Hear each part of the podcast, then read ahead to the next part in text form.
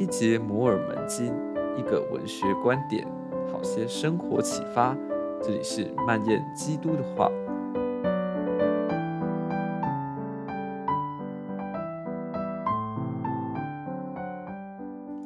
今天要跟大家来谈摩赛亚书第5章的第8节。你们在这头衔下得有自由，没有别的头衔可以使你们自由，没有赐下别的名能带来救恩，因此我希望你们承受基督的名。凡与神立约的人都要终身服从。好，这边便雅悯王演讲要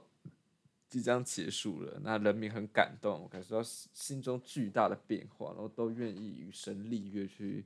成为圣约的儿女，然后去遵守他的诫命哦。好，因此便雅悯王给出这样的教导，就是这个头衔就是圣约的孩子，就是以我们现在来讲的话，耶稣基督后期圣徒教会的成员的这个身份，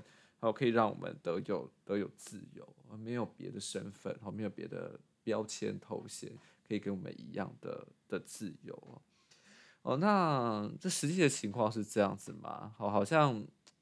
这样的理解会不会有一 点勉强？因为事实上成为圣徒或者是遵守圣约、遵守诫命给我们的第一件事情应该是限制，就是我们遵守智慧与贞洁律法，守安息日为圣，缴纳11奉献，这些都很清楚的告诉我们我们不能做什么。那因此这个就是一个矛盾修饰法啦，就是所谓限制带来的自由或服从带来的自由，我们要怎么去理解自由的本质是什么？那在文学中，其实矛盾修饰法它是一种表面结构上的矛盾，就是两个相反词放在一起，例如说限制和自由，但是其实可以透过文本或语义的分析来把这两个相反的概念连通在一起，好像可以建立一个新逻辑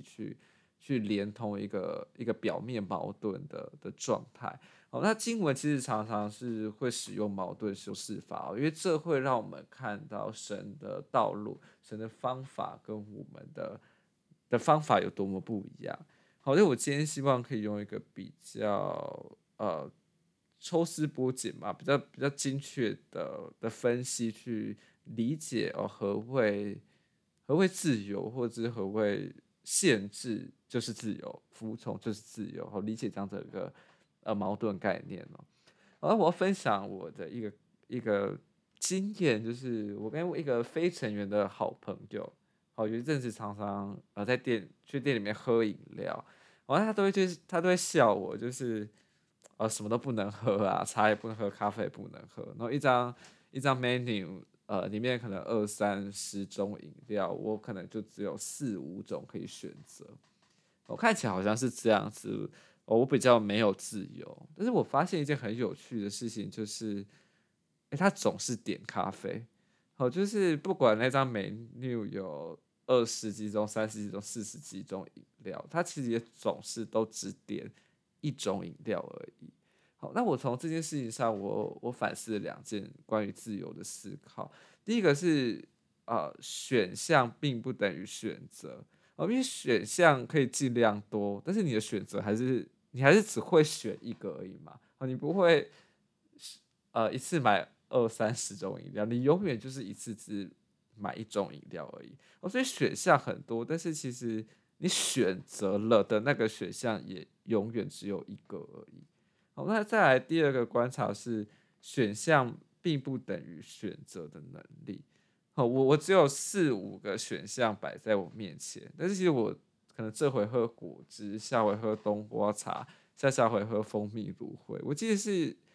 有能力去选择这些摆在我面前的选项的。好，但是对他而言，他却看起来有20-30种选项在前面，但是他其实只会做一种选择，就是喝咖啡。然后他某种程度可能被那样的选择而限制了其他选择 的能力。好，所以关键，我们的自由的关键不在于我们有多少选项，而是我们是否有真正的选择的能力，以及我们做了什么选择，那个选择是会进一步扩大我们选择的能力，还是反而会束缚我们选择其他选项的能力呢？我觉得这是一个世俗的诡辩哦，世俗总是会教导我们自由是可以有很多选项，我们想要干嘛就干嘛。就像你永远不可能什么都做，因为你选择了一件事情，你就会被那个选择给限定。好，你永远一次也只能做一个选择。好，所以不要被很多选项的生活给欺骗，那并不真的是如此。那以前先知也有过一个教导，就是一个比喻，就是去海边。然后海边，当你看到告示牌说禁止游泳的时候，你可以选择服从，你可以选择不服从。然后看起来不服从比较自由，因为你多了一个可以去游泳的选项。但是事实上，当你不选择游泳的时候，你会发现，甚至你才会发现，你可以做的选择其实还是很多啊。你在海边做的事情可以非常多，你可以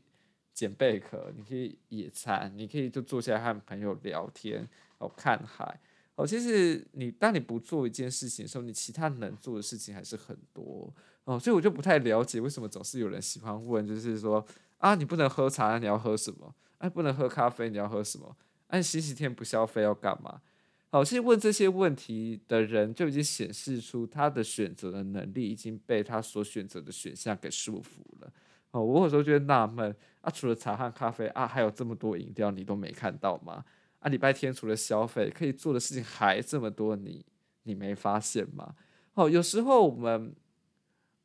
不去做一些选择，反而会让我们看到这些选择以外的其他选项，而有能力去做那些选择。这才是真正的自由哦。那这些限制之所以带来自由，因为它限制的是我们去做出那些在将来会使我们选择的能力受限的选择。我再讲一遍，戒严令让我们避免去选择一些会束缚我们选择的能力的选择。因此限制它可以是自由。那我相信我们每个人都被赋予这个宝贵的礼物，叫做选择权。那当我们正义的运用选择权，我们真的可以选择让自己变得更好，选择让自己变得更自由。好，这里是蔓延基督的话，我们下周见，拜拜。